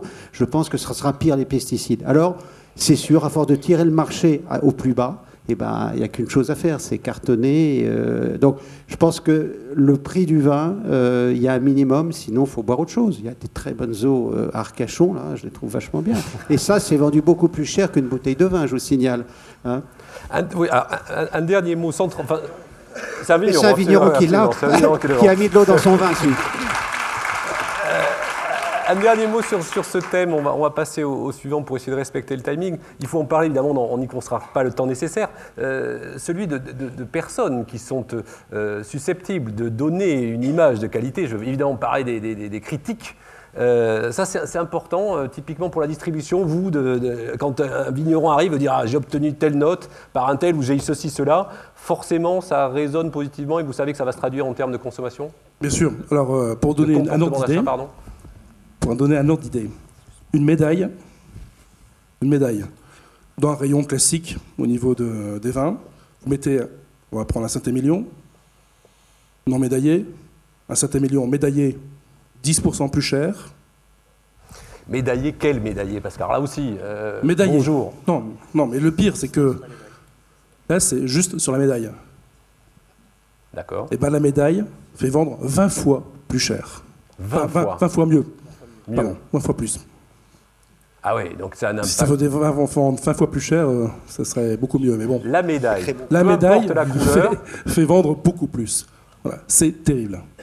Pourquoi? Parce que dans la, clientèle, dans, dans l'AGD ou chez un caviste, la personne qui, hormis qui soit passionnée par le vin ou s'intéresse un peu au produit, ne connaît pas. C'est l'achat le plus anxiogène. Imaginez, on va dire, voilà, enfin, vous une femme, vous allez dans le rayon, votre mari euh, a dit, ben voilà, tu achètes une bouteille, ce soir on reçoit, c'est un de mes collègues, il adore le vin. Déjà, on a envie de faire plaisir à son mari, on a envie de faire un bon repas, et on veut choisir un bon vin pour que son collègue soit heureux. Et en même temps qu'il parte de là et puis il dit, lui, chapeau quoi. On achète du plaisir immédiat. C'est pas comme un voyage. Un voyage, on a des photos, on a des explications, on a une hôtesse, etc., qui, qui explique comment, euh, comment, euh, comment va se passer le voyage. Là, la bouteille de vin, euh, vous avez 2 mètres de recul, vous avez 80 références devant vos yeux. C'est l'achat le plus anxiogène. Bien sûr, elle est perdue. De la grande distribution. Et donc la médaille aide. Et la, médaille est un repère. La médaille, même chose, même commentaire pour une bonne appréciation de la, de la RVF, par exemple. Ah bah, la RVF, pour nous, pour nous, c'est hyper important. Bon, on ne sait pas parce que euh, euh, la RVF est ici avec nous euh, ce soir, mais au, travers du mais c'est un guide, quel qu'il soit. Que ce soit Cuisine Actuelle, que ce soit Elle à table ou, la revue des vins de France, etc. À partir du moment où on parle du vin, c'est déjà très bien. Et en plus, ben, on revient toujours au même système, c'est que c'est une question d'éducation. Aujourd'hui, qu'est-ce qui nous permet d'éduquer le client au niveau du vin. On n'a pas le droit de communiquer. On a la loi E20 qui, euh, qui nous plante euh, assez régulièrement. enfin, comme je rejoins ce que disait tout à l'heure Olivier, c'est vrai que moi j'ai plus l'impression de, de, ressembler à un dealer qu'autre chose. Quoi. Enfin, je, c'est terrible. J'ai une anecdote, j'ai reçu, on a reçu des petits panneaux, maître, moins de 18 ans, j'achète ah pas. C'était les panneaux à mettre dans la grande distribution. Voilà. J'ai pris les panneaux, je les ai mis sur des canettes de Red Bull. On m'a dit, mais Xavier, tu es fou, c'est pas, c'est pas là qu'on doit les mettre. Moi, j'ai dit, écoute, eh, je connais le nom de sportif, je suis issu du milieu sportif, je connais le nom de sportif dans la région. Mais tous ceux qui boivent du Red Bull, c'est pas pour le sport. Hein, si on fait la corrélation vente de vodka et la Red Bull, c'est plus comme ça. Donc on va dire qu'on va supprimer le Red Bull, on vendra peut-être un peu moins de vodka. Je comprends. Allez, thème suivant. Juste avant, peut-être, non. Là, non. Oui, alors bon, on en a parlé, mais quand même, Angélique, parce que vous l'avez apporté, ça fait l'objet d'une vente, hein, c'est ça la semaine dernière. Alors, en quelques mots, même si on l'a déjà évoqué, le cas de, ce vin et de cette bouteille. Donc ça y est, c'est la nouvelle pépite? Là, en l'occurrence, c'était Dites-nous précisément, combien? C'était un magnum, en fait, de, et pourtant pas si ancien que ça, parce que c'était un 2011, donc, euh, donc la ah cuvée ah récent. La cuvée Lebourg, qui est la plus, euh, peut-être la plus prestigieuse, en tout cas souvent la plus chère euh, dans les, dans, dans, les ventes. Euh, et, celle-ci, elle a atteint 1320 euros le, Magnum euh, la, semaine dernière. Et, c'est un Français qui l'a acheté, en fait, après, après une énorme bagarre d'enchères euh, qui, a, qui, a, vu des Asiatiques, des Américains, des Européens, des Anglais se, se, battre. Et voilà, donc c'est un c'est in fine un particulier français. Ça qui est important d'ailleurs, c'est que euh, par rapport à la spéculation, c'est que euh, nous, dans les ventes aux enchères, enfin en tout cas sur notre plateforme, on a euh, essentiellement des particuliers qui, qui achètent. Euh, donc aussi l'illustration, c'est que lorsqu'on parle de vente aux enchères, lorsqu'on lit dans les journaux des prix absolument mirobolants, on pense toujours, on lit généralement la Romane Conti ou Pétrus, enfin des domaines qui ont des petites productions, mais on voit apparaître donc, c'est votre témoignage là ce soir avec ce, type de vin, des vins qui sont moins, moins, connus, en tous les cas moins connus du grand public. Euh, oui, la, la Loire est vraiment une région qui est en train de euh, d'émerger très fortement dans les ventes aux enchères, que ce soit ce domaine-là ou euh, Dagno, Pouilly-Fumé, euh, par exemple, aussi, qui, qui flambe. Bon, une petite précision sur le clos rougeard. dans la revue, dans les années 86-87, Michel Pétane avait considéré le, considéré le clos rougeard comme l'un des plus grands vins rouges au monde, et sans doute l'un des cinq plus grands vins rouges français. Et euh, à l'époque, on achetait ça, euh, je ne vais pas dire de bêtises, mais on, achetait ça 40 francs, 30, euh, 40 francs la bouteille. quelle année, quand ça? Dans les années, fin des années 80, ouais, 86, 87. Et puis jusque dans les années, ouais, ouais jusqu'en 2005, ça valait pas grand-chose, quoi. Mais vous voyez, quand on parle de l'influence de la presse, Euh, il a fallu 30 ans entre le moment où la RVF dit c'est l'un des plus grands vins rouges au monde et ben là on voit la spéculation. Bon, ce qui est dommage, c'est que ça soit c'est un peu comme un artiste mort, c'est au décès de Charlie que les, vins sont montés. C'est nous, ses amis, qui avons eu un peu les boules. Quoi. On préfère toujours que ça soit quand le domaine. Bon, après, il y a des problèmes de succession. J'espère que son fils Antoine reprendra le domaine, mais c'est quand même une vente qui s'appuie sur le décès d'un homme.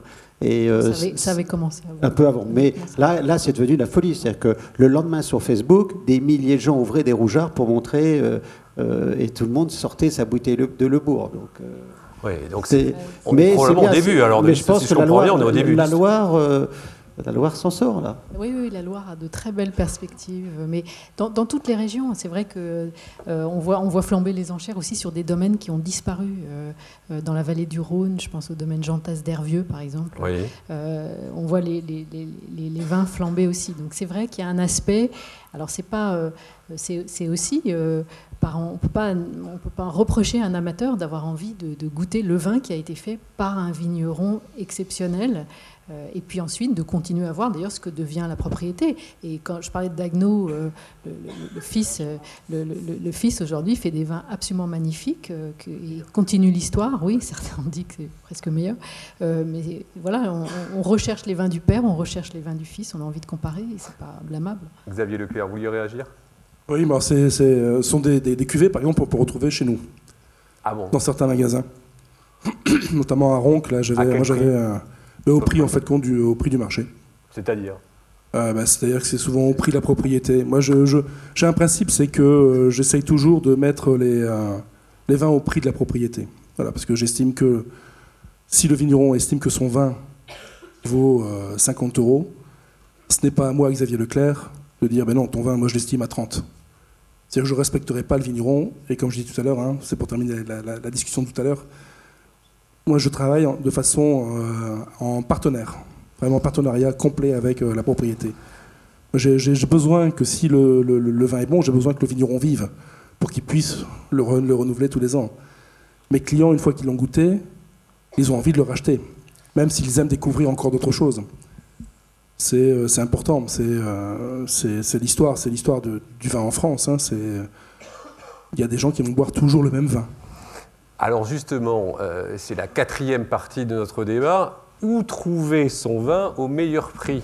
Alors, vous vous présentez, j'allais dire, un, panorama assez large des canaux de distribution.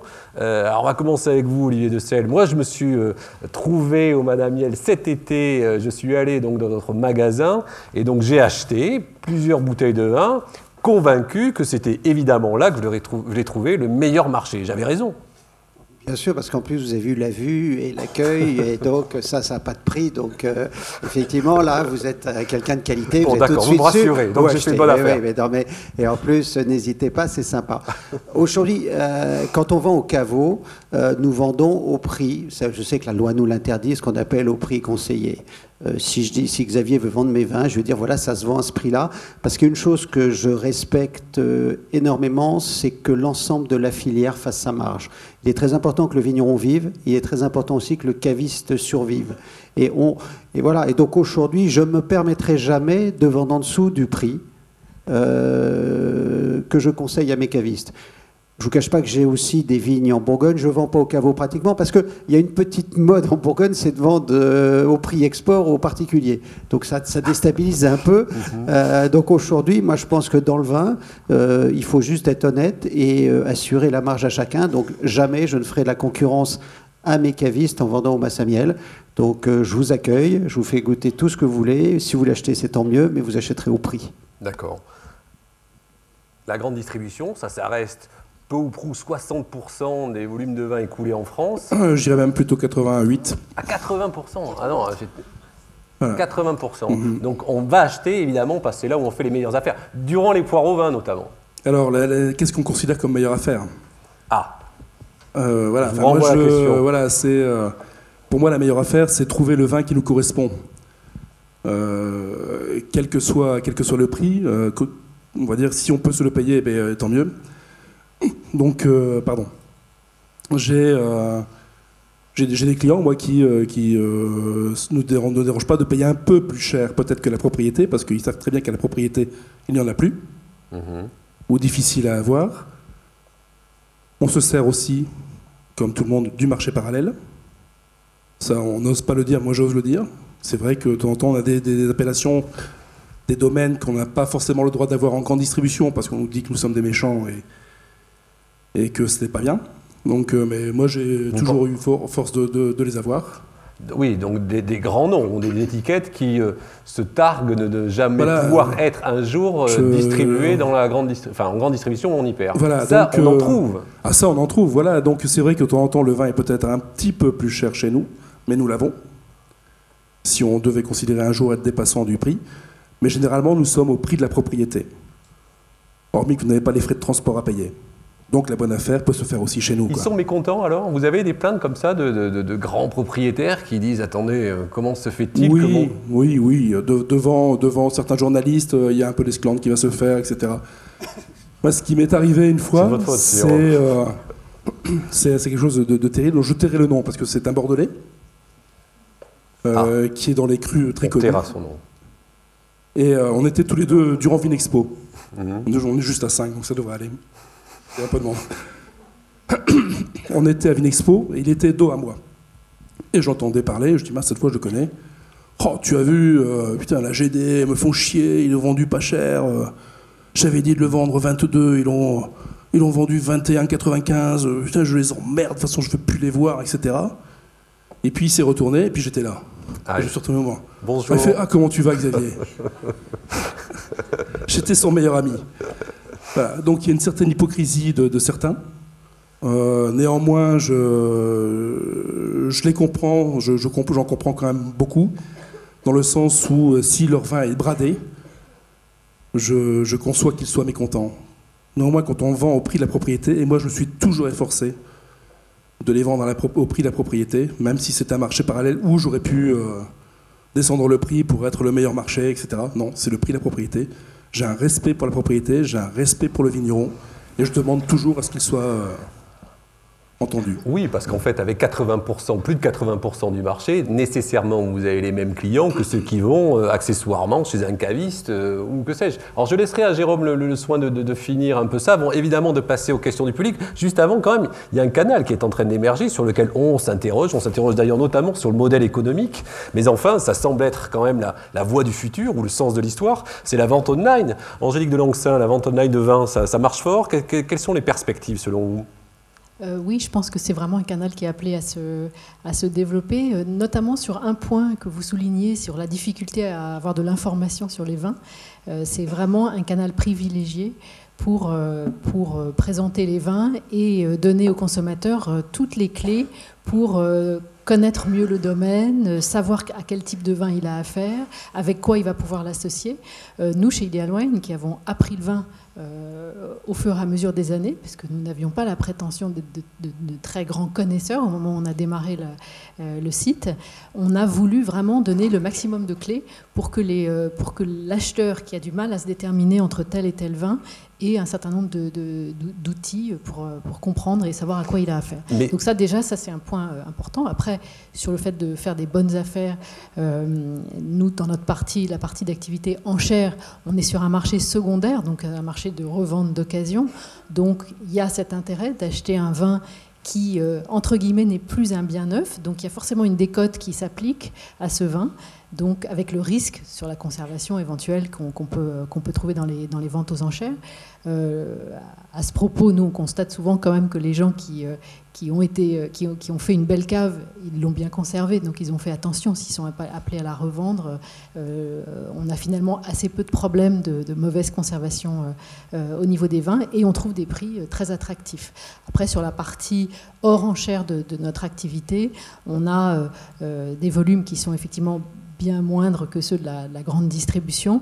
On joue sur d'autres terrains euh, qui sont ceux de la sélectivité et de la recherche de domaines euh, qui sont a priori très difficiles à trouver et auxquels il est très difficile d'accéder. Euh, je pense à des, même des petites appellations comme celle de la Savoie, du Jura, qui sont parfois un peu difficiles à, à obtenir, à trouver. Et nous, on a des allocations chez, chez des domaines qui, sont, qui sont très pointus. Et c'est un canal en progression Absolument. Absolument. Et puis l'image, l'image d'Ideal Wine aussi, est une image ultra sérieuse. Enfin, c'est. euh, Oui, ce qui n'a pas Moi, toujours j'ai- été voilà. le cas chez tous les. euh, Non, voilà. hein, Il y a, il y a on- quelques on- sites, on va dire, qui. On euh, a eu quelques histoires. Qui ont eu des qui ont, difficultés qui ont de- abîmé l'image ouais, Voilà, d'Internet. le, le pire, c'est que un site a foutu en l'air le, le travail de, de 20 autres. Allez, on va passer à quelques questions dans le public. Juste avant, Jérôme, un, un mot sur, sur ce qui vient d'être dit de façon générale et sur l'œil de la, de la RVF sur tous ces sujets. Alors, euh, ben, plusieurs points. Là, ça fait, ça fait beaucoup, mais euh, euh, nous, au niveau de la revue du vin de France, bon, on, on édite le numéro de septembre, qui est le spécial four au vin, qui est le plus gros numéro de l'année pour nous, puisqu'il est vendu à peu près à entour de 70 000 exemplaires, euh, en France, Belgique, Suisse euh, et même ailleurs. Et c'est vrai que ce que l'on observe, c'est que globalement, les meilleures affaires se font effectivement en grande distribution, mais aussi sur Internet, sur des références très pointues. Mais il y a un endroit qu'on n'a pas abordé pour acheter des vins. Euh, parce que quand on achète des grands vins, c'est fait pour les boire, mais pour les boire, il faut les attendre. Et quand on les achète en grande distribution ou euh, sur Internet, ce sont des vins qui viennent d'être mis sur le marché, il faut les attendre 10 ans, 15 ans pour les boire. Et euh, on l'oublie souvent, mais il y a un lieu où on peut les boire, parfois à un prix abordable, c'est certaines tables Oui. de En restaurants restauration. quand les tables sont sérieuses et qu'elles mettent des coefs Parfois un prix abordable. abordables. Mais, euh, par exemple, j'ai une table à Paris où on peut acheter, on peut boire euh, un clos rougeard à 80 euros la bouteille à table dans un restaurant, ce qui est quand même rarissime, ou des grands Bourgognes, euh, pareil, abordables, des vins du sud de la Rioja, euh, ou du sud de l'Espagne, des vins, enfin, à des coefficients au même, enfin, au même coefficient que chez un caviste, mais des vins qui ont 10 ans, 15 ans, qui sont bons à boire maintenant, et on se fait plaisir à table. Et pour moi, ça fait partie des, des endroits où on peut faire des bonnes affaires. Coefficient de la restauration moyen, c'est quoi? C'est 3, 4 Ça dépend de la table. Ça et ça dépend, euh, ça dépend Mais- du, euh, du- du- de l'âge du chef euh, et de son goût pour le vin. C'est-à-dire que vous avez des chefs qui ont un goût immodéré pour le vin, euh, qui peut leur permettre d'avoir une bonne rentabilité de leur table. Donc moi, je connais les chefs 3 étoiles qui font des coefs 30. 30. Ce qui est scandaleux, sur des petits vins, et qui marchandent en plus auprès des vignerons. euh, ça, je l'ai vu sur des vins de Savoie. Euh, le vigneron, euh, je tairai son nom, c'est un, c'est un chef avec un grand chapeau, qui, qui, qui- aime les plantes. Voilà. Qui marchande auprès d'un vigneron de Savoie Je connais pas. euh, 3 euros la bouteille et il trouve qu'elle est trop chère. Et quand le vigneron de Savoie va pour son anniversaire de mariage dans, chez ce grand chef et qu'il découvre que son même vin, il est vendu 120 euros. euh, alors que le chef lui a marchandé pour l'avoir à 3, à 3 euros, je trouve ça scandaleux. Ah ouais. C'est le prix du chapeau, me glisse Olivier. Oui. Mais il l'a dit ouvertement à, à une conférence à Slow Food, il a dit de toute façon, moi le vin, c'est fait pour euh, rentabiliser ma boîte parce que je sais que je suis pas rentable avec ma bouffe. Euh, ça en dit long. Absolument. Alors pour euh, terminer, on a ça- dans la continuité de la discussion, dans le prochain numéro de novembre, on a une dégustation à l'aveugle de Pinot Noir de différentes régions. Et nos dégustateurs euh, ne savaient pas le prix des vins qu'ils goûtaient, et on leur a demandé de mettre un prix à ces vins-là. Donc il y a des grands Pinot Noirs de Loire, d'Alsace, de Bourgogne, et on s'aperçoit qu'il y a des Pinot Noirs d'Alsace, euh, de, de Loire, dont les prix estimés par nos dégustateurs sont bien plus chers qu'ils sont vendus réellement, et des grands Bourgognes qui sont euh, estimés 25 à 50% moins chers que ce qu'ils sont vendus. Vous voyez que la perception du goût, euh, la perception du prix par rapport au goût est, euh, est très variable. Très variable, absolument. Merci beaucoup. Allez, je vous propose, on va faire circuler des, micros dans la salle de, et il nous reste un, bon quart d'heure, 20 minutes pour pouvoir échanger discuter avec vous. Questions, s'il vous plaît, plus que témoignages, sinon on s'en sort pas. Je vois monsieur là au troisième rang, mais il y a peut-être. voilà. Oui.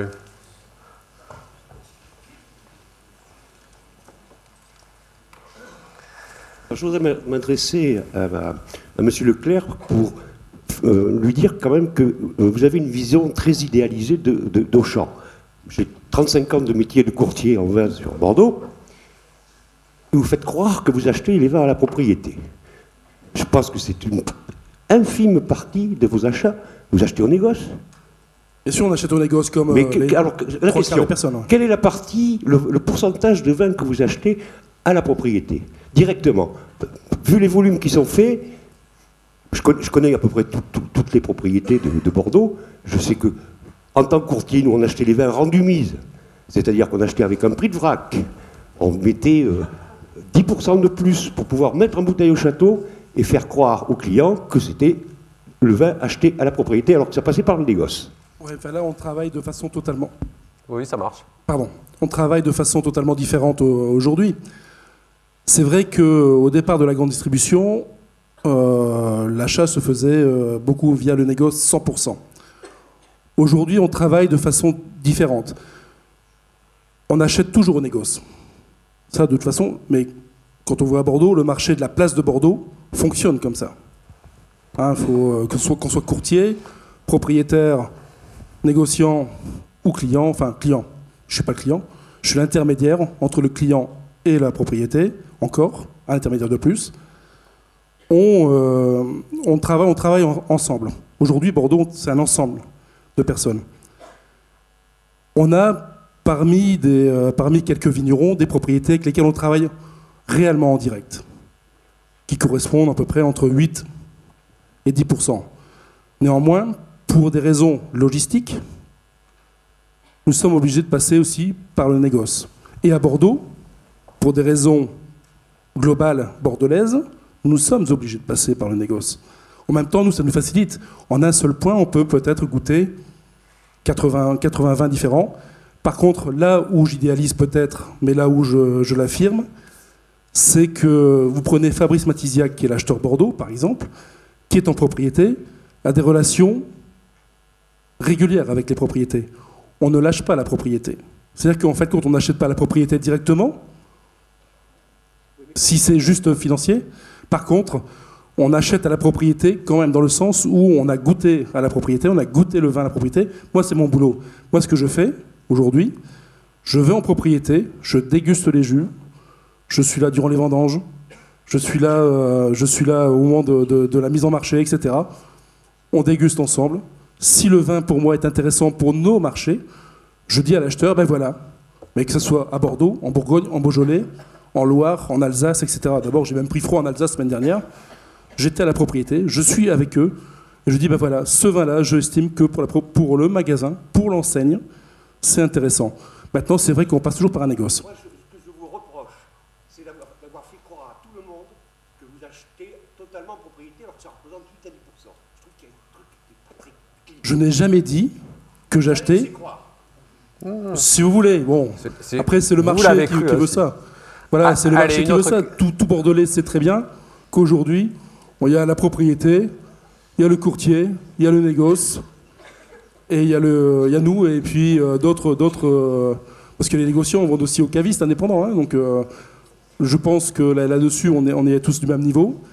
Et, on- et puis, moi, ce qui est important surtout, c'est de trouver le bon vin et que le client se fasse plaisir à la fin. Voilà, mais je n'ai jamais dit que je travaillais 100% avec la propriété. Question suivante. Oh là. Je vois même pas. Ah oui, tout là-haut.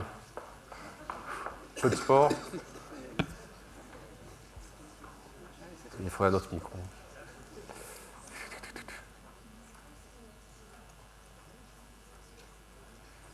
Monsieur, on vous écoute. Merci, bonsoir. Euh, lorsque vous avez abordé tout à l'heure le- les vins étrangers, la concurrence des vins étrangers, euh, j'aurais voulu entendre un petit peu plus d'explications sur les, différents prix qui étaient amenés par la différenciation des taxes dans ces pays.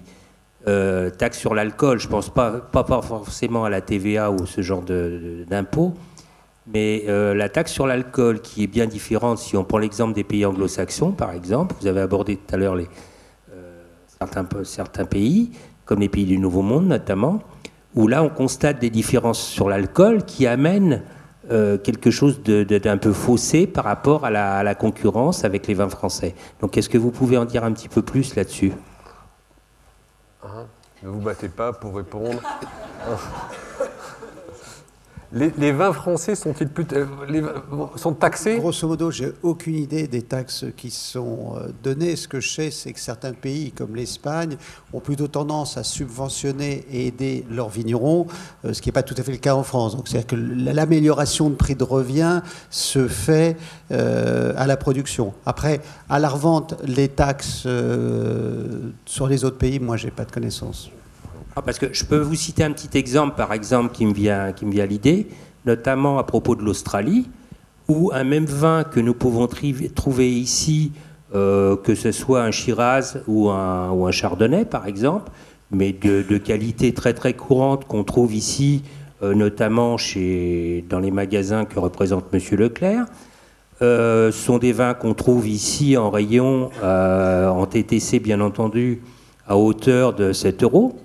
Euh, qui sont des vins, si vous vous déplacez en Australie, que vous allez trouver en magasin en Australie à 25 ou 30 dollars. Donc euh, là, il y a quand même, sans rentrer, sans rentrer dans le détail. Euh, vous êtes en train de dire que c'est beaucoup plus cher en Australie Tout à fait. Oui, c'est ce que je disais tout à l'heure. C'est ce que, j'appelle les subventions qui sont offertes aux Australiens à l'export, par exemple. Oui. Hein Mais est-ce que c'est -ce c'est uniquement dû aux subventions ou est-ce que c'est lié aussi aux taxes sur l'alcool?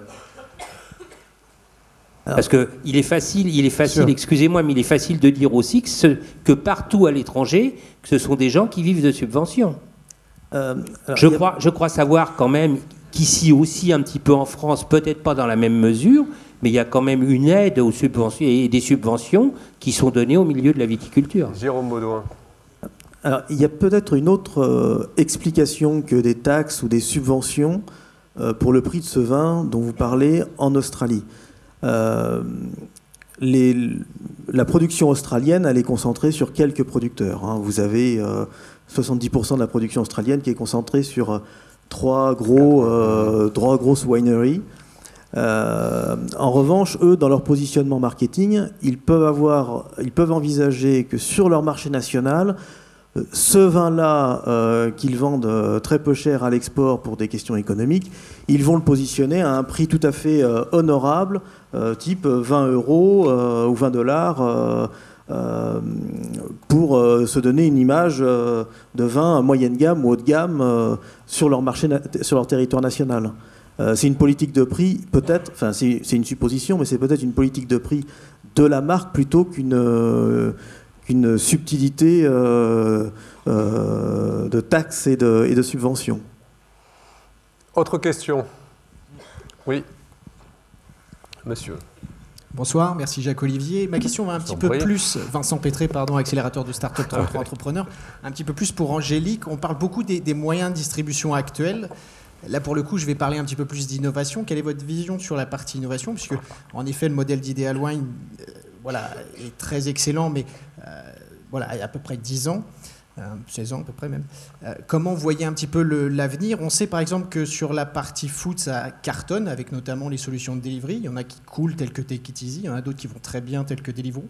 Deliveroo d'ailleurs a fait un partenariat avec une grande maison de négoce sur la partie londonienne pour faire des tests. Comment voyez un petit peu l'évolution sur la France et en termes de part de marché? Il y a beaucoup d'innovations, effectivement, dans le, dans le domaine du vin aussi, euh, actuellement. C'est euh, extrêmement intéressant de, suivre ça. Il y, a eu, il, y a eu, il y a eu le phénomène des box qui, euh, qui, qui, qui, fonctionne bien et qui, qui a permis de dynamiser ce, ce marché. Après, il y a d'autres. bon, il y a le système donc des abonnements. Il y a les systèmes de cette société Divine qui propose des, des échantillons mmh. de vin que vous pouvez acheter pour goûter et ensuite euh, racheter, euh, racheter le vin. Euh, la grosse difficulté dans le domaine du vin, c'est que le vin, c'est un produit vivant, c'est un produit lourd, c'est un produit fragile. Donc c'est extrêmement, le, enfin, le nœud de tout ça, c'est la logistique. Donc chaque nouvel entrant qui arrive sur le marché, et Dieu sait s'il y en a hein, sur Internet, puisqu'on est à plus de 400 sites de vente de vin sur Internet aujourd'hui, juste pour la France. la, difficulté, c'est que chaque nouvel entrant arrive avec des moyens, fait du dumping sur un certain nombre de services, et notamment sur celui de la livraison. Donc, existe pendant quelques mois, se développe un petit peu, et puis finalement voit une limite qui est d'ailleurs la, grande limite du, du monde du vin. C'est pas la limite, c'est pas ne consiste pas uniquement à trouver des clients, mais aussi à avoir le bon sourcing et avoir les domaines euh, qui vont bien vouloir accepter de vous vendre, euh, de vous vendre le vin.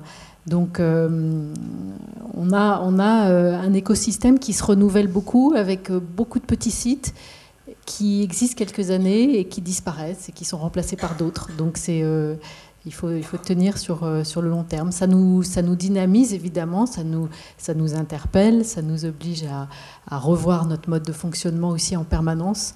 Euh, euh, et d'ailleurs, il y a beaucoup de choses qui ont évolué chez nous depuis 16 ans. Question. Alors, en plein centre au milieu. Ah, pardon, on va venir après. le micro circule et on viendra après auprès de vous. Bonsoir. Bonsoir, Mathieu Bureau. Alors, je suis étudiant à l'INSEC et ma question, c'était pour vous, Monsieur Leclerc. C'était de plus en plus, comme le Monsieur de Selle, on se rend compte de l'impact euh, des pesticides sur, les, euh, sur, le, corps humain.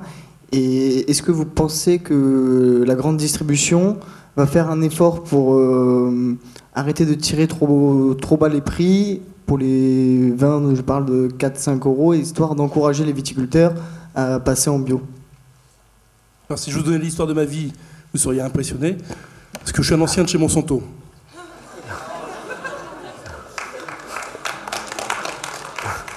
Donc, euh, voyez, je l'ai quitté il y a plus de 20 ans, donc ça va, j'ai quitté parce que ça ne me convenait pas. J'étais pas dans, on va dire que j'étais pas dans la mouvance de, de l'esprit mouvement de Monsanto. Euh, Auchan développe aussi le marché bio. On essaye, on essaye au niveau des vins aussi de développer le marché bio. Maintenant, le logo bio a tellement été maltraité qu'aujourd'hui il est galvaudé, qu'aujourd'hui, euh, s'il y en a allé, euh, cinq d'entre vous qui savent me dire exactement la charte bio, ce que c'est, bah, bah, je vous tire mon chapeau. Parce qu'aujourd'hui, c'est un peu de tout et n'importe quoi.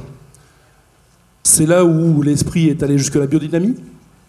Euh, on sait très bien de toute façon que on va dans, dans, dans 8-10 ans, de toute façon, on devra passer, à mon avis, euh, au niveau du bio. Et pour tout le monde, par respect pour la nature, parce que ben, euh, moi j'adore aussi, j'ai des enfants, j'adore la nature, j'ai envie de la respecter. Vous ne me verrez jamais jeter un papier par terre, vous ne me verrez jamais jeter même mon chewing-gum par terre ou, euh, ou, une cigarette si jamais j'en fume une. Parce que ben, j'estime que rien que ça, déjà, c'est salir. Alors mettre en plus des produits, c'est vrai que pour moi, euh, ça peut être dramatique. Surtout que durant des années, on a traité euh, par précaution. Moi, je, me souviens de, des images où on voyait les tracteurs passer avec des rampes de traitement. c'était, on n'avait pas besoin de traiter, mais on traitait par précaution. C'est la plus grosse erreur qu'on ait jamais faite encouragé, bien sûr, par les marchands de, marchands de phyto. Néanmoins, aujourd'hui, euh, moi, je, parlais tout à l'heure, bon, même si ce n'a pas été très bien compris, j'ai envie de créer un partenariat avec le, vigneron. Je sais très bien combien coûte une bouteille à produire. Il y a un minima. Ça me désole de voir, j'ai un garçon qui boit du Monster, je ne sais pas si vous connaissez. Moi, je ne suis, suis pas un fan de ça. Mais euh, on était à une station-service, il me dit Ah, oh, papa, regarde, il y a du Monster, je, vais prendre celui-là. Puis euh, j'arrive à la station-service, je, paye 4 euros la, canette de Monster qui fait 50 euh, centilitres. je dis Bon sang, j'ai 4 euros. J'ai des clients qui râlent parce que je leur dis qu'il va falloir payer 4 euros une bouteille de vin. Alors, deux choses. Pour éviter et pour essayer d'aller au maximum vers le bio au niveau du vin, parce que je suis pour le respect aussi de la nature, vous allez voir, nos magasins vont grandir aussi au niveau des produits bio. Bah, c'est au moins d'éduquer. Bah, les viticulteurs bio, en fait, compte, euh, beaucoup le, sont, pardon, sans l'afficher. Par contre, oui, mais est-ce que vous voyez beaucoup le logo AB maintenant sur le, ou le logo bio dans, sur les bouteilles, sur les contres? Certains, euh, certains ne, ne, le mettent pas et n'ont plus envie de le mettre. Non, il y a des gens qui sont certifiés. Non, non c'est certifié, ils sont certifiés, mais ils ne mettent pas. Hmm. En fait, si je reformule votre question, et juste pour la, clore, euh, ce qui vous intéresse aussi de savoir, c'est dans quelle mesure la distribution était sensible au fait euh, d'apposer le logo bio euh, pour promouvoir ces vins auprès de vous. Votre réponse, Xavier Lepker, c'est qu'aujourd'hui, c'est tellement difficile de véritablement y voir clair que ce n'est pas nécessairement un argument. on a des logos bio qui sont assez clairs, les agréments officiels bio et biodynamie. Euh, et autres sont des gens extrêmement sérieux. Il y a une chose qui a fait beaucoup de mal à la bio, c'est les vins. C'est pas parce qu'on est bio qu'on fait des grands vins. Il faut bien dissocier les deux. Bio, ça veut dire je travaille proprement. Et après, je fais mes vins. Et effectivement, on a vu fleurir des étiquettes bio sur des vins innommables. Mais ça, c'est deux choses très différentes. Et donc, du coup, maintenant, il y a des vignerons qui veulent plus mettre l'étiquette bio. Et c'est vrai qu'il faut que je me fasse tirer les oreilles, je vais le faire, mais en Bourgogne, je suis bio, j'ai pas mis l'étiquette bio. Et vous l'avez pas mis. Euh, mais je change en fort, je vous assure que l'année prochaine, il y aura des étiquettes bio sur toutes les bouteilles. Mais c'est pas un critère de qualité, c'est juste un critère d'éthique sociétale d'être bio. C'est. Euh, je, je, pense, mais je pense que de toute façon, c'est dans nos obligations morales. Ce n'est pas plus vendeur aujourd'hui. Certains pensent qu'on peut le vendre plus cher, ce qui est faux. Parce que c'est pas facile de vendre une bouteille de vin. Moi, je, le fais, je l'ai fait tous les jours pendant, un certain temps, au client final. Mais une chose est sûre, c'est que euh, si nous sommes tous un peu responsables, vous êtes tous très jeunes, et euh, je pense que, j'espère que vous l'êtes, c'est qu'il faut respecter aujourd'hui, il euh, faut respecter la nature, la terre, etc. Parce que moi, mes enfants, c'est pareil, je, je, vais les voir grandir et j'ai pas envie qu'ils euh, leur poussent un sixième doigt ou, euh, ou autre chose. Et c'est important de, de le faire. Enfin, nous, on a la politique et on a l'envie de faire progresser le marché bio. Donc, bon. Allez, allez, dernière question, oui, avec vous. On a deux dernières, on va faire très, très, très rapide. S'il vous plaît, oui. Ici, mademoiselle. Bonsoir, euh, étudiante euh, en école de commerce à Cage. Pour en revenir sur le prix, moi j'aurais voulu savoir si au final, quand on achète euh, notre bouteille aujourd'hui, si on ne payait pas plus le marketing des entreprises qui commercialisent le vin aujourd'hui, plutôt que le vin et la production alors, qu'est-ce qu'achète-t-on dans le vin? Est-ce que c'est la, qualité intrinsèque du produit ou est-ce que c'est tout l'aspect, les contours marketing qui sont développés autour? Olivier de Selle et peut-être Angélique en... en... tout cas, sur, sur, les vins que je propose, qui sont dans un range de prix entre 5 et Allez, un prix public entre 10 et 50 euros, euh, je vous assure, euh, il n'y a que de la production, il n'y a que du tracteur, il n'y a que des hommes, il n'y a que de la transpiration. Moi qui viens d'une autre entreprise qui s'appelait Picard Surgelé, on avait peut-être des budgets marketing un peu plus importants, mais le schéma était le même parce que le Picard a démarré aussi en se battant contre tous les pesticides et autres. Non, non, sur, euh, je vous assure, le vigneron, il se bat à la production pour essayer de boucler ses fins de mois. Et c'est peut-être un des problèmes de la filière vin à l'export, c'est qu'on ne sait pas faire du marketing comme les Australiens les Espagnols. Angélique de Langsin, l'envolée de certains prix, c'est aussi une bonne histoire de marketing? Euh, c'est plus, euh, encore une fois, c'est plus une question de demande. C'est pas nous qui avons fabriqué euh, cette, cette, demande. Alors pour la partie enchère, oui, on a des prix qui s'envolent. Nous, de toute façon, notre marge, elle est, elle, reste fixe. Euh, sur la partie hors enchère de notre activité, euh, de toute façon, le, prix des vins, euh, il résulte effectivement d'un partenariat avec les domaines avec lesquels nous travaillons. Donc, on respecte les prix, les prix que, nous que les domaines nous demandent, demandent Après, bien sûr, il y a du, on fait du marketing pour aller chercher des clients dans le monde entier, donc ça, il y a, il y a un coût. Mais le, vin n'est pas un domaine d'activité où les marges sont, absolument gigantesques. Bien sûr. Allez, dernière question. Oui. Bonsoir. Euh, tout d'abord, merci pour euh, la qualité de vos interventions. J'aurais aimé avoir votre, euh, votre vision des choses concernant les vins de distributeurs, les vins de marque distributeurs. Je, pense notamment à Auchan, donc avec Pierre Chanot. Savoir quelle était votre vision de la chose pour la stratégie d'Auchan dans les vins et quelles étaient les évolutions possibles pour les vins de distributeurs. Les marques distributeurs, en fait, permettent de fidéliser, qu'on soit Auchan, Leclerc, Carrefour, Inter et autres donc ça permet de, rassurer le client.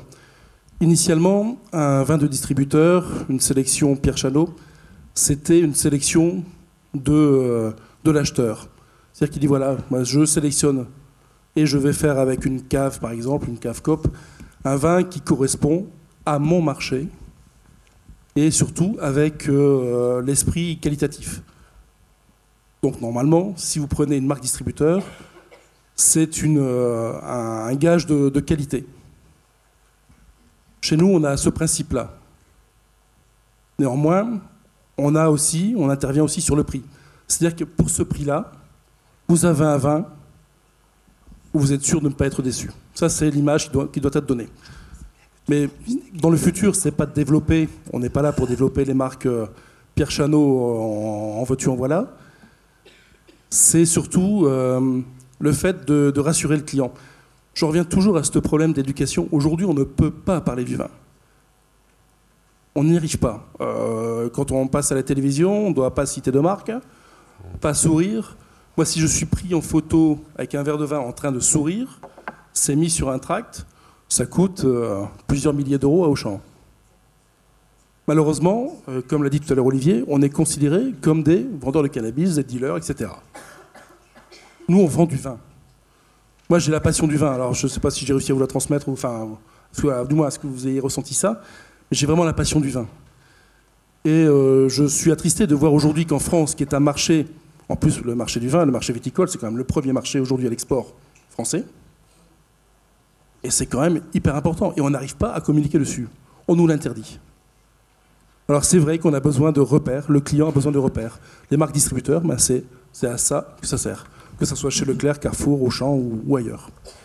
Je ne sais pas si j'ai répondu à votre question. Jérôme Benoît, juste un mot et ça sera. Ouais, juste pour, pour terminer, effectivement, euh, communiquer sur le vin, c'est très très difficile. Euh, effectivement, il y a un vrai problème d'éducation du consommateur, mais on voit qu'il y a un attachement quand même des, consommateurs euh, au vin. pour vous donner un ordre d'idée, vous le voyez au moment des foires au vin, quasiment toute la presse française dédie des numéros spéciaux aux foires au vin un magazine comme Le Point, lorsqu'il sort son supplément 20, fait plus 30% de ventes. C'est le plus gros numéro de l'année pour un magazine comme Le Point, qui est quand même pas le dernier des fanzines euh, de la presse française. Euh, ça vous dit, enfin, ça, on mesure combien le vin euh, intéresse le public et, on regarde la presse française, moi je le, enfin, je le vois, je la, lis au quotidien et je vois mes confrères. On a une couverture sur le vin dans la presse écrite supérieure à celle de la voiture.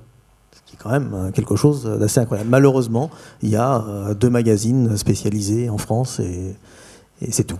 C'est vrai, mais la chose va intéresse de plus en plus. Alors ça tombe bien, ça fera partie précisément du prochain thème que l'on discutera à l'occasion de C'est dans le vin. C'est dans le vin première, c'est terminé pour ce soir. Merci beaucoup de votre participation. Merci de vos interventions et de votre écoute.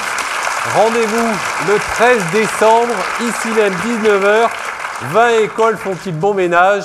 Bonne soirée.